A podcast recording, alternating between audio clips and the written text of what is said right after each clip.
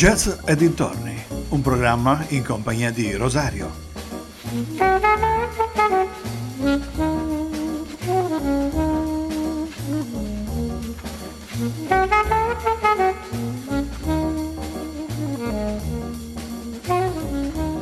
Cari amici vicini e lontani, buonasera, un ben ritrovati ovunque voi siate, a casa, al lavoro, in macchina, ovunque possiate ascoltare la nostra radio. Vi ricordo che siete sempre all'ascolto di ADMR Rock Web Radio. Questo è Jazz e dintorni, Rosario in compagnia vostra per un'oretta circa. Settimana scorsa abbiamo iniziato a parlare di un grande sassofonista tenore, John Coltrane. Abbiamo parlato un po' degli inizi della sua carriera, che come tutti gli inizi sono un po' insomma, eh, tirati per le corde, mm, strappati e insomma ognuno deve fare la propria gavetta. E abbiamo parlato della sua collaborazione con Miles Davis proprio eh, in quella stagione, al cavallo del 1958-59, eh, con eh, l'album Kind of Blue. In esso Miles Davis compì un altro passo in avanti sulla strada dell'improvvisazione modale. Per ottenere il massimo della spontaneità dei suoi musicisti, li convocò senza preparazione e nello studio mostrò loro gli schemi dei pezzi con l'indicazione di semplici scale e nessun accordo. Ne risultò una musica dalle forme e dalle linee essenziali. So What, uno dei cinque brani, sarebbe entrato stabilmente nel grande repertorio del jazz, diventando la bandiera del jazz mondiale. Brewing Garden è una ballad astratta. Flamenco Shakers è un pezzo in cui Davis sperimentò una struttura molto ardita di esecutori. Ebbero solo l'indicazione di cinque scale da suonare nell'ordine, nient'altro. Il numero di battute era ad libitum, quindi a scelta dei, dei musicisti, e non è spiegato con quale criterio gli improvvisatori passassero da una scala all'altra. Beh, è una cosa veramente difficile vedere, cioè io parlo anche un po' da, da musicista e dire che una cosa così era impensabile, però Miles Davis, grande genio della musica, ci pensò. Allora proprio del periodo con Miles Davis ascoltiamo questa It's Easy to Remember, John Coltrane e Miles Davis.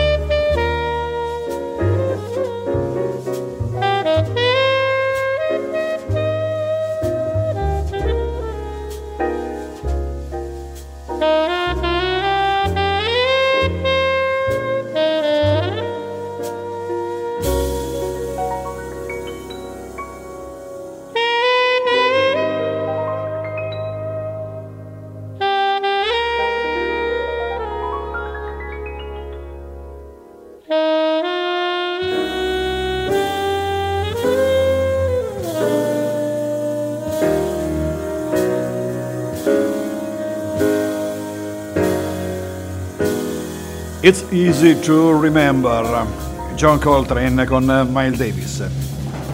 L'assolo di Coltrane è tuttora largamente apprezzato dal pubblico e critica.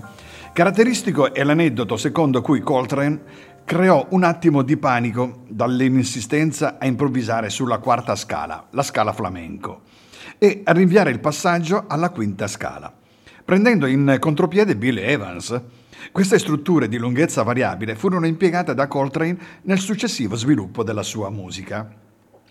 Nel 1957 Coltrane lavorò con Thelonious Monk al Five Spot Café di New York e suonò nel, car- nel quartetto di Monk nel uh, secondo semestre del 1957, ma a causa di conflitti contrattuali prese parte a una sola sessione di registrazione ufficiale in studio con questo gruppo.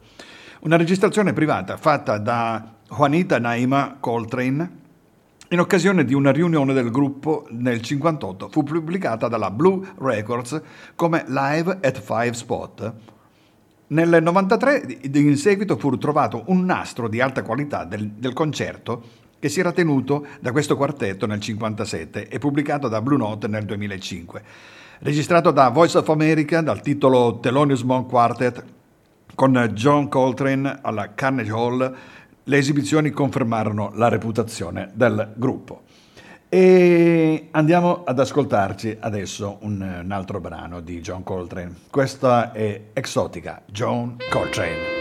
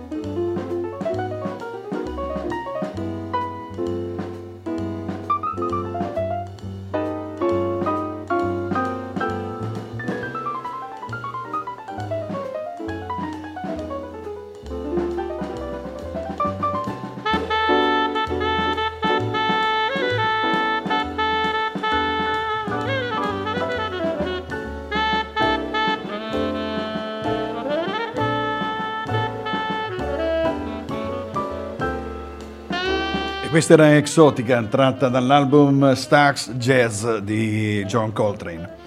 Nonostante all'inizio del 59 Coltrane non avesse ancora un gruppo fisso, in quest'anno incise ben sette dischi, tra i, cali, tra i quali Kind of Blue e Giant Steps. Quest'ultimo album segna un po' il punto d'inizio dell'ascesa musicale di Coltrane. La formazione che entrò in sala di registrazione al fianco di questo grande tenorista è la seguente. Tommy Flanagan al piano, Art Taylor alla batteria, Paul Chambers al basso. Il titolo Giant Steps è un po' a doppio senso, un po' eh, allude alle scoperte che Coltrane va facendo giorno per giorno, ma anche ai salti che l'improvvisatore deve affrontare di continuo durante l'esecuzione del brano omonimo. Quindi e deve fare proprio dei salti da gigante, dei giant steps. E dall'album Kind of Blue che ascoltiamo questa Ready Free Loader.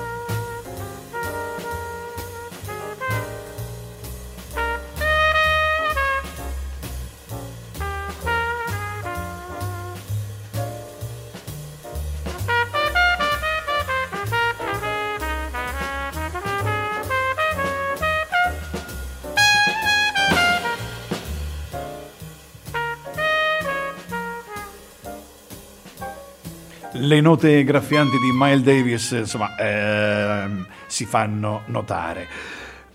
L'assillo del bebop è sempre stato quello di affrontare le difficoltà del giro armonico. La difficoltà principale consiste nella modulazione un, da una tonalità all'altra. Adesso parliamo un po' di, eh, di, tecnica musicale e sicuramente chi ha studiato un po' di musica eh, ne capirà la differenza. Eh, per chi invece è solo un ascoltatore, beh, mm, dovrà prenderne atto eh, di questa cosa e, e magari eh, questa sera imparerà qualcosa in più. Il salto più ostico è quello fra la tonalità a distanza di terza maggiore. Per esempio, tra Si e Re, eh, Re diesis, pensato armonicamente come Mi bemolle, oppure tra Si e Sol, oppure tra Mi bemolle e Sol.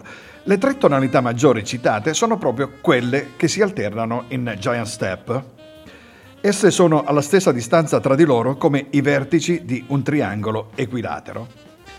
Nel 1960 Coltrane forma il suo primo quartetto. Vi figurano il pianista McCoy Tyner, il bassista Steve Davis e il batterista Elvin Jones, che con il suo drumming possente e innovativo approccio ritmico influenzerà notevolmente la musica di Coltrane. Elvin Jones non si limita a tenere lo swing, ma interagisce costantemente con il solista fornendogli un tappeto ritmico fitto e incastrato dal quale in ogni momento si possono derivare spunti per l'improvvisazione. Proseguiamo con la musica e andiamo ad ascoltarci questa Equinox Original, John Coltrane.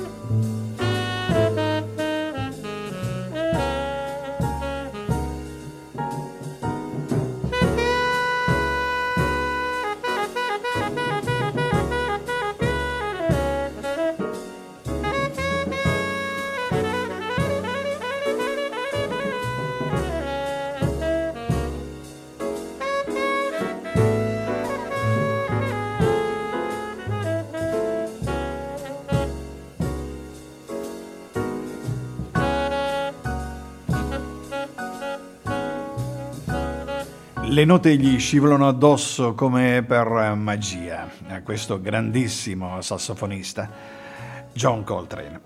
Al partire dal 1961, al posto del contrabbassista Reggie Warkham, subentra Jimmy Garrison.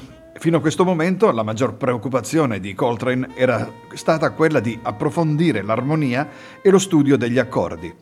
La sua profonda smania di perfezionismo lo aveva condotto ad un'assoluta padronanza tecnico-armonica. I soli incisi con il gruppo di Miles Davis, quali ad esempio Oleo, Stride No Chaser, come i contemporanei soli suonati in Moment Notice, Countdown, Giant Strap, rispecchiano proprio la sua raggiunta perfezione. Da qui in avanti Coltrane prende coscienza del significato di dare alla propria musica e inizia la ricerca delle radici e delle origini del jazz, inteso come espressione musicale di un popolo a cui egli sa di appartenere. Aspira all'universalità della propria musica perché ognuno possa comprendere il suo messaggio. Da questo momento Coltrane cessa di essere solamente un formidabile solista e diventa un grande musicista e un importante innovatore. Andiamo ad ascoltare adesso I Heard a Rhapsody. Lui è John Coltrane.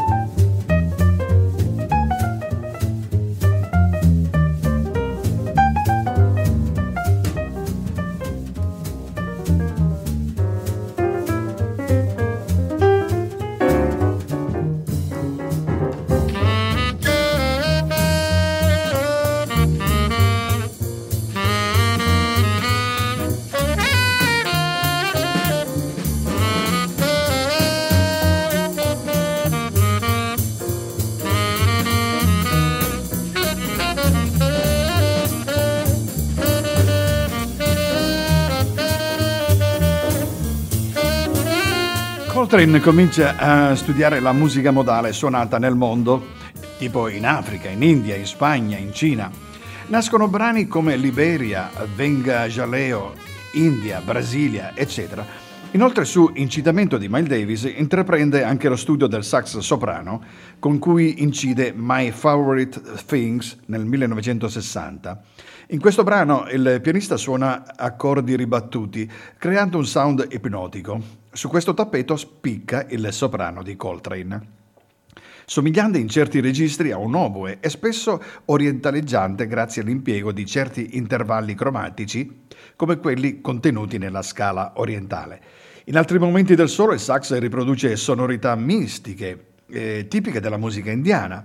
L'entrata poi nel gruppo di Elvin Jones al posto di Billy Higgins fu defici- decisiva. Infatti, uno degli aspetti più importanti del gruppo consiste nell'affiatamento tra pianoforte e batteria. Il loro incontrarsi in determinati punti del brano, in modo da creare cicli ritmici simili a quelli della musica africana, Elvin Jones è considerato per la sua concezione poliritmica uno dei massimi batteristi jazz. Perfetto, proseguiamo e andiamo a ascoltarci gli story di Naima, di cui abbiamo parlato prima, Naima Coltrane, eh, alla quale ha dedicato questa grande canzone.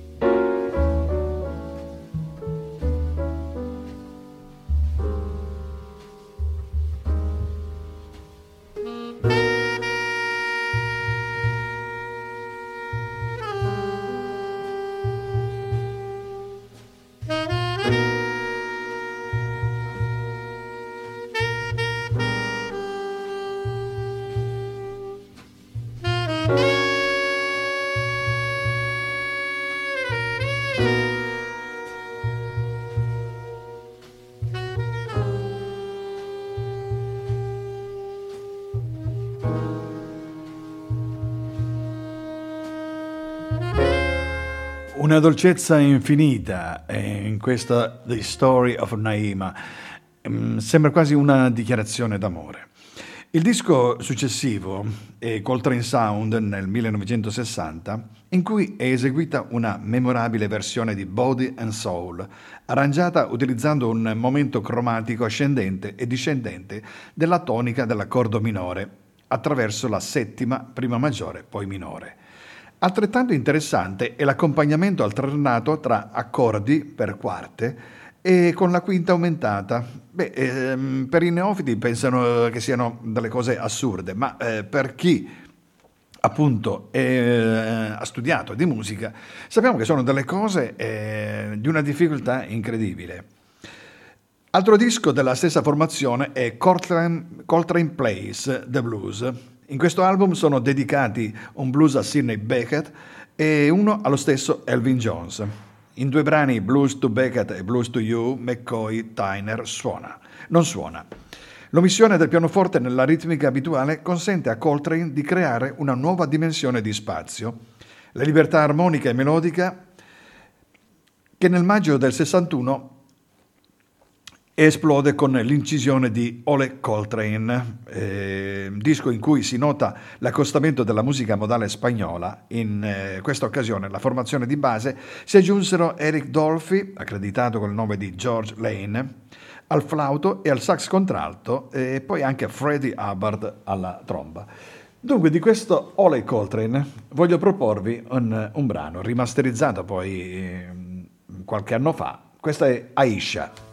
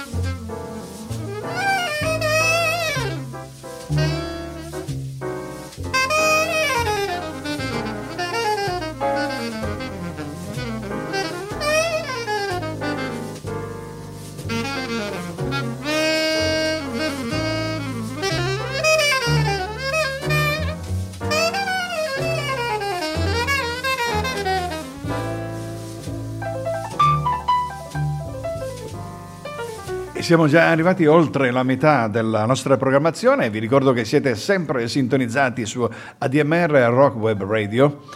Che se vi siete persi qualche cosa, beh, eh, potete recuperare i podcast che vengono puntualmente pubblicati sul sito eh, attraverso la connessione internet oppure attraverso le varie applicazioni che voi sicuramente avrete e se non l'avete scaricatela sui vostri smartphone. Proseguiamo con eh, la nostra storia, stiamo parlando di John Coltrane e penso che questa puntata non sia sufficiente per eh, parlare di questo grande personaggio che eh, in soli 40 anni di vita eh, ha registrato qualcosa come mm, quasi 70 album, cioè una roba veramente incredibile. Nel 1961 Coltrane cessa la sua collaborazione con l'etichetta Atlantic e inizia a incidere per la casa discografica Impulse, il cui produttore, Bobby Tile, gli concesse amplissima autonomia. Nel primo disco della nuova casa discografica fu Africa Brass, i cui brani sono tutti modali e la formazione è la stessa di Ole Coltrane che stiamo ascoltando anche in sottofondo, soltanto con l'aggiunta dell'orchestra. Il successivo disco per la Impulse è, è dal titolo Live at the Village Vanguard. Anche in questa occasione l'atmosfera dei brani è sempre modale, soprattutto in Spiritual, in cui Elvin Jones, eh, Reggie Workman e McCoy Tyner e Coltrane affianca Eric Dolphy al clarinetto basso. Il disco comprende alcune registrazioni realizzate dal vivo nel mitico Village Vanguard, dall'ascolto si sente che i temi e gli arrangiamenti sono ridotti all'essenziale e l'improvvisazione risulta dilatata dal punto da durare anche 15 minuti per ogni brano. I brani del disco sono costruiti seguendo la forma blues oppure su uno o due accordi. Andiamo avanti con la nostra musica e andiamo ad ascoltare The Locomotion, John Coltrane.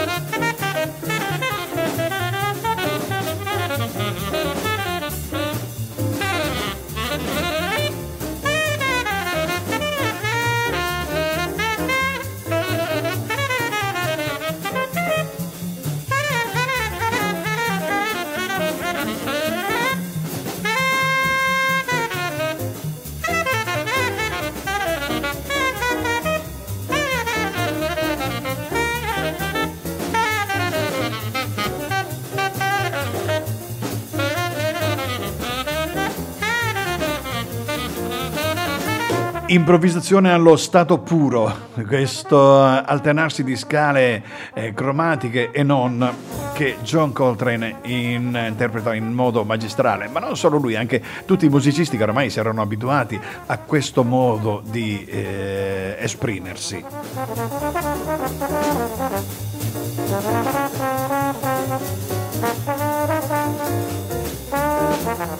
Nei primi anni del 64, nei primi mesi scusate del 64, l'anno in cui incise Crescent e un altro album, e Love Supreme, di cui eh, parleremo ampiamente eh, più avanti, Coltrane fu avvicinato dal regista canadese eh, Gilles Groul, che stava realizzando un film ambientato a Montreal. Il film si chiamava Le Chat dans le Sac e gli chiese di realizzarne la colonna sonora. Coltrane eh, consegnò le registrazioni in mono su un nastro da un quarto di pollice. Il tutto fu mixato da eh, Rudy Van Gelder nel suo celebre studio il 24 giugno del 64. Gil Groul, portato il master in Canada per realizzarlo come colonna sonora, selezionò solo 10 minuti degli oltre 37 che compongono l'incisione integrale. Nel 2019 il nastro rimasterizzato da Kevin Reeves presso la Universal Music Mastering di New York è pubblicato con il titolo Blue World. Dicevamo di... e parlavamo di A Love Supreme. Si racconta che nel 64 Colton era solito praticare ogni sera la meditazione yoga. Durante una seduta sentì una musica nuova risuonare nella sua mente Tornato allo stato vigile, si convinse che non poteva trattarsi di un messaggio inviatogli da Dio. Coltrane meditò a lungo una nuova opera in cui volle curare anche la produzione. Fu lui a scegliere la foto che lo ritrae con espressione seria sulla copertina. È una foto in bianco e nero, così come un eh, austero bianco e nero è pubblicato tutto l'album. Fu ancora Coltrane a far stampare all'interno non le solite note di copertina, bensì una sua breve presentazione e una, po- una poesia intitolata anch'essa A Love Supreme. Nella presentazione Coltrane ringrazia Dio per averlo riportato sulla retta via, afferma di aver passato un periodo di incertezza e di averlo superato rimettendosi nelle sue mani. Il disco dunque è un'umile offerta a Dio. In segno di ringraziamento, l'opera è una suite in quattro parti. Esse si intitolano Acknowledgement, Resolution, Pursuance e Psalm. Ascoltiamo Psalm da questo album A Love Supreme, John Coltrane. Questa è una versione live registrata a Seattle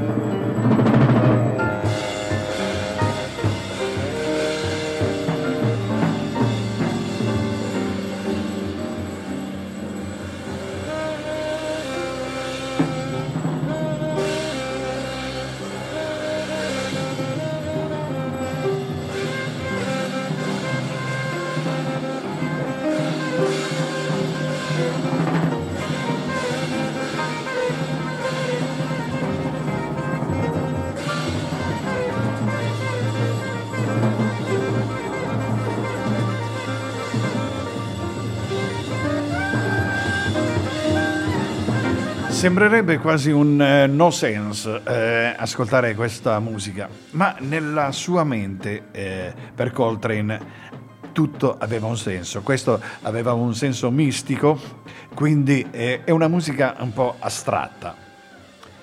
A differenza di altri dischi contenenti brani ricavati da varie sedute di incisione, questo album si risolve in un'opera a tutto tondo che eh, impiega l'intera durata del long playing e dà luogo a uno dei primi concept album della musica moderna. L'album fu acclamato in modo quasi unanime e divenne ben presto il disco jazz più venduto nel mondo. In esso fu vista la somma di tutte le ricerche e gli approfondimenti compiuti da Coltrane in questi ultimi anni. Ciò che anche di più eh, entusiasmò, eh, entusiasmò i sostenitori e che notarono è che con il Love Supreme eh, si chiudeva un altro capitolo della vita artistica di Coltrane. Il quartetto suonò il Love Supreme dal vivo una sola volta nel luglio del 65 in un concerto ad Antibes in Francia.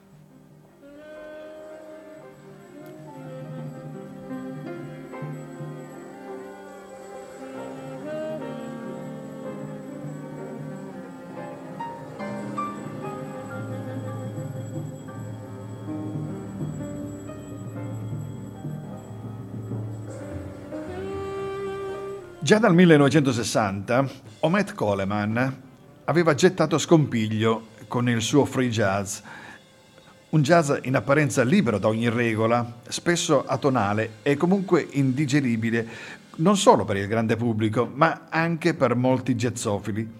Coleman fece scandalo, ma la sua rimase una presenza quasi isolata. Anche Eric Dolphy eh, faceva a volte del free jazz e lo stesso Coltrane in certi momenti c'era andato vicino.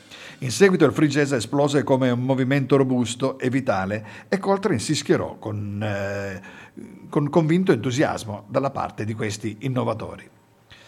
Coltrane, nonostante le aspre critiche verso una forma estrema di jazz, buttò sulla bilancia tutto il suo prestigio, affermando l'alto valore di quella musica, apparendo insieme ai suoi praticanti e indicendo con loro.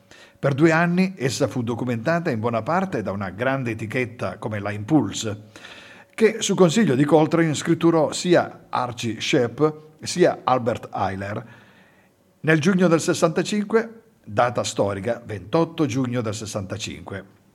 Quel giorno, tranne eh, radunò, radunò in studio, oltre a Tyner, Garrison e Jones, anche due trombettisti, Freddie Hubbard e Dowen Johnson, due sassofonisti tenore come Pharaoh Standers e Archie Shepp e due contraltisti, John Ciccai e Marion Brown, e un secondo bassista, Art Davis.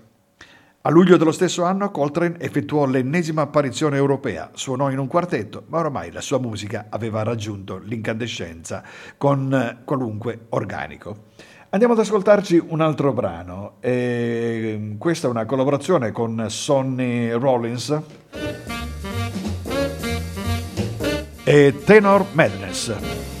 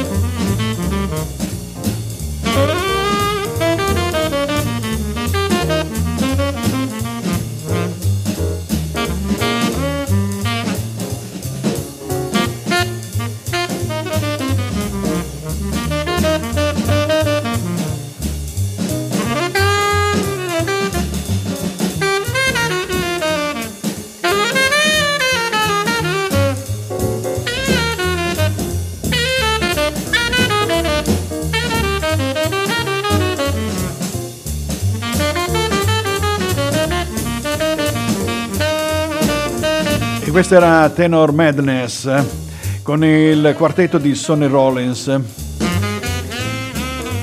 Due grandi sassofonisti a confronto. Allora, stavamo parlando di, di Coltrane che eh, conquistò il mondo, eh, però ormai insomma, la gente stava ascoltando in Coltrane una musica che non era più quella che aveva conquistato il, il mondo solo tre o quattro anni prima. E così eh, Train smise di andare avanti e tornò negli USA, riprendendo un ritmo produttivo forsennato. Il 26 agosto incise l'album Sun Ship. Ma eh, una sorta di opera eh, compiuta come Meditations, questa fu da lui incisa per la prima volta il 2 settembre il, eh, in quartetto, ma il risultato non lo soddisfa, eh, soddisfò e rimase a lungo inedito. In queste opere Coltrane sperimenta nuove tecniche di organizzazione della musica. Nella prima versione di Meditation egli esegue il brano Love You eh, più accom- con eh, accompagnatori che suonano uh, una scala e Coltrane ripete il frammento melodico percorrendo questa scala in su e in giù. Il risultato è suggestivo ma monocorde. Coltrane accantonò l'idea per riprenderla più avanti in altri brani come Sunship, Joy o Consequences. Coltrane parte un, da una scheggia tematica di due o tre note e vi aggiunge via via una nota alla volta, conquistando man mano lo spazio sonoro intorno a sé. È ora di, di, chiudere, beh, a me non resta altro da fare che far partire la sigla e darvi appuntamento alla settimana prossima. Spero che la puntata vi sia piaciuta. Ehm, se vi siete persi qualcosa, vi ricordo che potete scaricare il podcast sia dal sito che vostri, dalle vostre applicazioni e sui vostri smartphone. Vi lascio in compagnia di Giacomo Baroni con la sua Song of a Better World e vi do appuntamento la settimana prossima con un'altra puntata di Jazz e dintorni. Buona serata a tutti.